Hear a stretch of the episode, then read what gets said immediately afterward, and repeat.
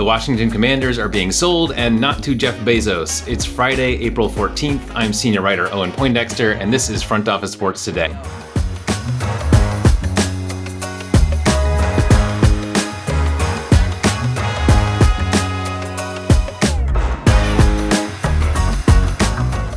The Washington Commanders are being sold to a group led by Josh Harris, who co owns the Philadelphia 76ers and New Jersey Devils, along with billionaire Mitchell Rales and Magic Johnson. Joining me to break this down is our senior reporter, AJ Perez. Welcome, AJ. How's it going? Great. So I'll say at the top that there's still some moving parts here. This is sales not been made official, um, but it looks like it is happening. So, what do we know about this buyer group and this deal? Well, it's not done yet, and I think uh, we're still maybe a little ways off. Uh, they haven't even agreed on a number, uh, finalized on, on, that part. Uh, whether and that was as of an hour ago, so um, it's there's still some moving parts. Now it could be announced at any time, um, but once the uh, once the uh, paperwork goes in the NFL, you know, it will we'll know before that. But you know, the application process is you know takes a couple months at the NFL. But what we know about Mitchell Rales is one of the is a billionaire um, co-founder of an industrial firm out here in the DC area and Magic Johnson, who uh, who's Magic Johnson. And we're also going to see a couple other names probably added either bef- right before it's announced officially, uh, or or during the uh, or doing during the process, kind of like what we have with the Broncos, Lewis Hamilton and Condoleezza Rice and others.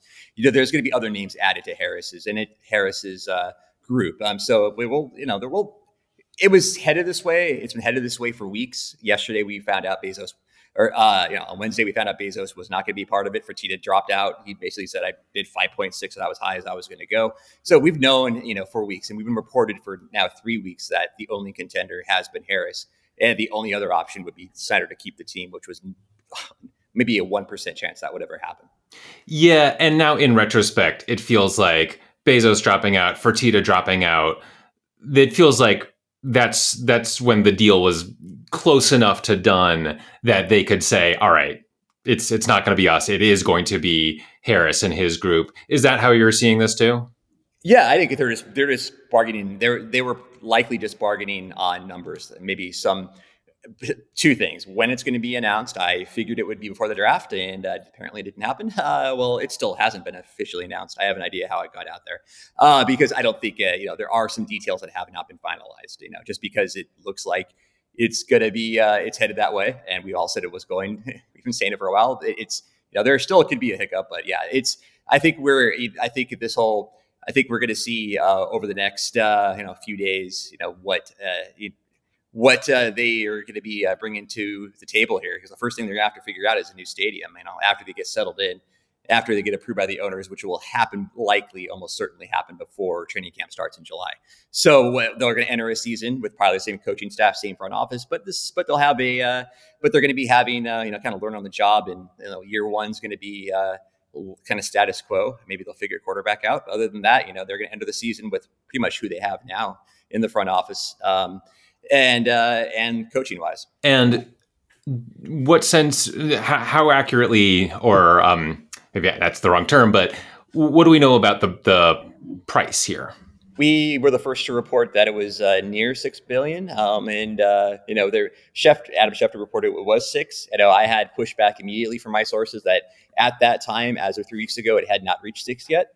Um, and I have no confirmation. It's gotten closer to six, I was told recently, but I have no confirmation that it that it is six billion dollars. That's one of the details that has not uh, really been confirmed um, by my sources, and seems like I've been I'm in the same boat as a lot of other reporters. Yeah, and it feels like it's gonna be around six. I'm basing that on Tillman Fertitta saying I had to draw the line somewhere, and I wasn't going to go to going to go to six billion. So if it's not six, yeah. it's probably going to be pretty close. Very close to it. It could be 6.1, 5.9, 5.99. Who knows? But yeah, but that means I mean this is the most a team will have ever sold, pro sports team worldwide. Now Manchester United could come and you know top that if it, if the, the Glazers you know get their get the get the number they want um, for for that Premier League team. But so right now, this is the most most uh, franchises ever sold. So. Mm-hmm. And in terms of next steps, I know the owners have to approve this, but that seems like a foregone conclusion. Is there anything else we should be watching out for?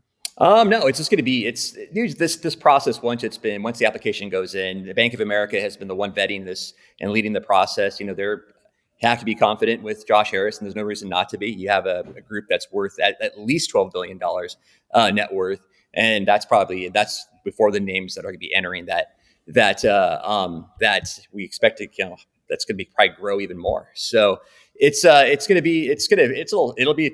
I'm not saying it's a rubber stamp kind of thing, but the NFL's you know is going to be. Uh, so a lot, of, a lot of the owners and beyond the Commanders fans as well is uh, you know they're they're going to be happy um, with uh, with somebody else new um, you know, running the team. Yeah, I mean, I think for so many people, including most of the NFL owners, the most important thing about Josh Harris and Mitchell Rales and Magic Johnson is that none of them are Dan Snyder. So I think they'll be happy to be moving on here. Yeah, you got that right. All right, AJ, thanks so much for joining us. No problem. Up next, I spoke to ESPN NBA analyst Doris Burke. She's a Hall of Fame broadcaster and has deep roots in the NBA. We had a great conversation about where the NBA is at as a league and what we're looking at going into the playoffs. I also got her to pick her her championship team for this year. So we'll have that conversation right after this.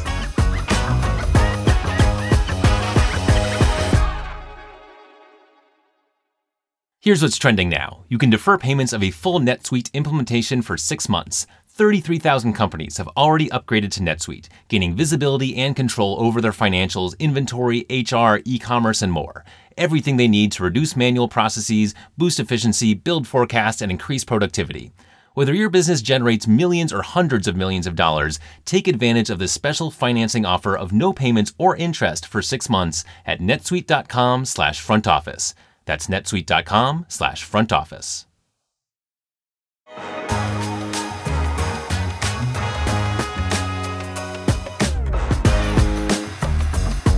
right, joining me now, I'm very excited to have ESPN NBA analyst Doris Burke. Welcome, Doris.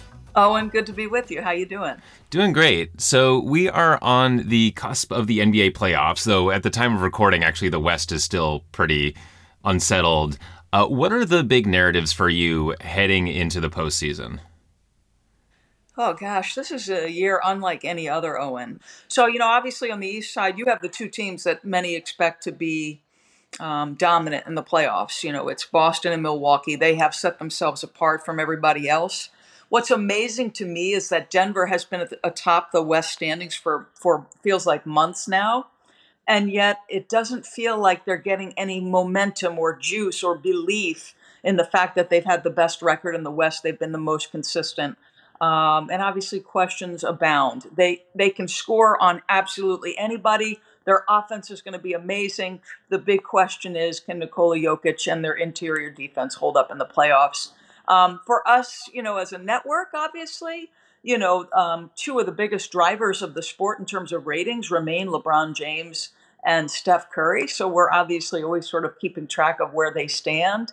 Um, but I could name a million storylines. I'm a, I grew up a New York Knicks fan, so the fact that they um, you know have played probably above expectations is a lot of fun for me. So many many things. Yeah, I also grew up a New York Knicks fan, and at some point just kind of disassociated my emotions from how they did because uh, that was just a mentally healthy thing to do. Um, but yeah, it's nice to see them uh, in the playoffs and not in the play-in tournament.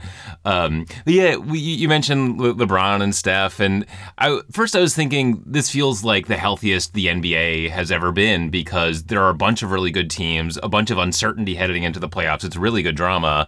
At the same time time, yeah, if you're the league, obviously you would like the Lakers, the Warriors, you know, the Knicks, maybe the Nets. There's some marquee teams that could be doing a little better. Dallas, I guess.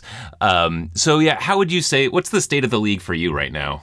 Well, I think it's always been a star-driven league, and and the first thing as you as I was listening to you talk, and even me making the comment about LeBron and and Steph being you know drivers of ratings still, and you're seeing you know younger stars start to make an impact in ratings. Um, and certainly you're wondering who, who, who is the next face of the league, obviously. One thing that struck me as I was listening to you, Owen, was what happened in women's basketball and the power of one player. Not that uh, Caitlin Clark was the driver of those incredible, um, you know, women's basketball ratings exclusively, but you certainly had her as part of what became a compelling individual story that certainly helped enhance the ratings. Obviously, South Carolina being on a 42 game win streak, could they go back to back?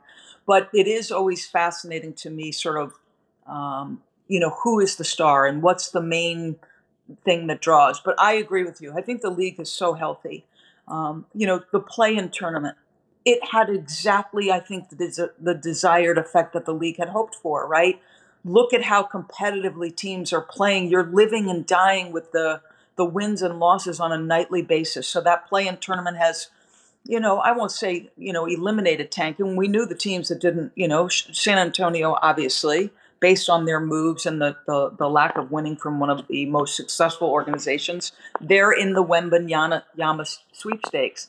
But I think the league is healthy. One of the things I admire about the league, Owen, if there is something wrong with the league, if there's something that they are constantly being hit and critiqued at, they take a hard look at it and they say, do we need to make a change? So what did they do about you know, sort of the load management? Well, at the next collective bargaining agreement, guys will have to play 65 games at a minimum if you're going to win an award. So I think the league is healthy. I think um, obviously we we have uh, we have a, a, stake in sort of renewing our media rights deal at ESPN, and I'm curious to see how that plays out. But I think it's obviously in a very good space.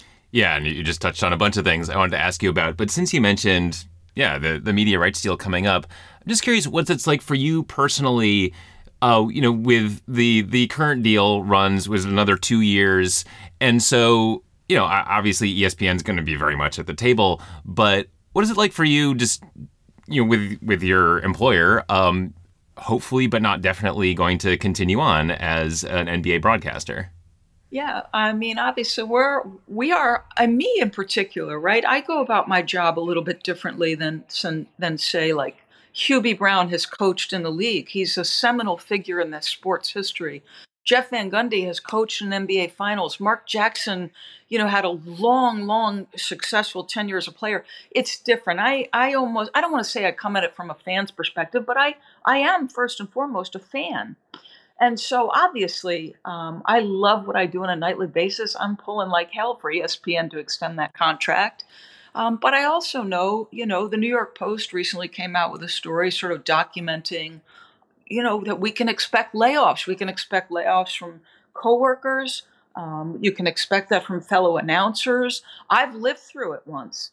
And, um, you know, it's not easy. You know, you you know, business is business. You're hoping and pulling for us to, to do the right things to get the contract renewed. But I'll say this to you um, in light of all the business implications for Disney and us, I'm optimistic we get it. But until we sign that contract, I take nothing for granted. Absolutely nothing. Yeah, I mean, you really can't in in this day and age because uh, not only are there the legacy networks, but there are some some new players in there with you know Apple, Amazon trying to make their mark here. Um, hopping back to to the NBA, um, you know it, it is it is really a star driven league, as you said. And when you think of the history of the NBA, you know, in the '90s, you think you know you think Jordan, like the next era, you think Shaq, Kobe. Now it's LeBron, Steph. Um, do you see? And I guess I was gonna say, do you see an heir apparent to to those guys? I feel like there are some obvious ones like Giannis, but um, maybe Ja Morant. Um, but but yeah, if when LeBron does move on, when Steph moves on or becomes less of a factor, who do you see as the next big names taking up that mantle? Well, I certainly can't wait to see uh, Victor play next season. That's for sure. Um, and I'm wondering is Zion going to make a reappearance? I think obviously when Zion has been healthy, he has been one of the most captivating figures in the sport. And um, I remember, you know, when he was healthy, sort of reading a, a, note about the vertical for, for Zion is exactly the same as for Ja.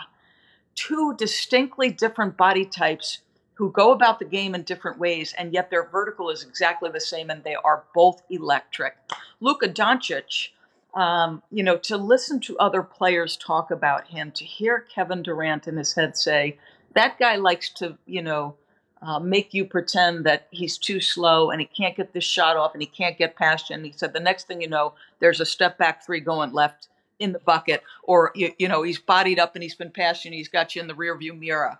Um, so I think there's a lot of guys, you know, um, Giannis is obviously it's it's remarkable to me to think that this guy is a wrecking ball on the NBA, and yet there's still more levels to come. I wrongly, Owen, wrongly at the start of this year predicted he would shoot something like, you know, 37% on threes. I was dead wrong, but I, I'm not giving up hope.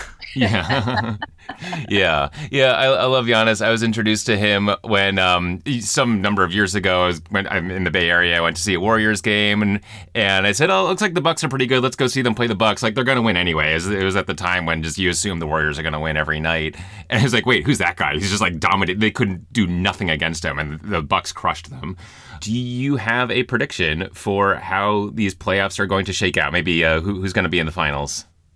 Yeah, I have a hard time um, saying anybody other than the Milwaukee Bucks, to be perfectly honest with you. Though one thing happened last night, I was watching that game, and Khris Middleton exited, and it was a knee. And obviously, they played long stretches early in the year without him. And because the one challenge the Bucks have is their offensive game at times can stall, the pick and roll with Giannis and Khris helped them win a championship when they won it so Khris's health is preeminent. They've been remarkably successful through all iterations of guys missing because Giannis is the great driver. I don't know if you see, you know, some of the effort plays he makes on a nightly basis. It's it's absolutely insane. I think Boston is a worthy foe, and you like to believe because they've been there and done that and closed them out in a game seven. But the Bucks just locked up home court advantage throughout the playoffs. And I'm, you know, given health the health of Khris Middleton, I like the Bucks to come out and I also like the Bucks to win the whole thing. All right. Well, we've gotten two NBA Finals predictions on this podcast. You and Bomani Jones, and you are in agreement that that the Bucks are the team to beat. Doris Burke, thanks so much for joining us. Thank you. That's all for today. With the NBA and NHL playoffs starting and MLB still in its early days when you can still be optimistic about most teams if you're in the mood and they're not playing the Rays, this is one of the very best times of the sports year. Shoot us a message at today at frontofficesports.com.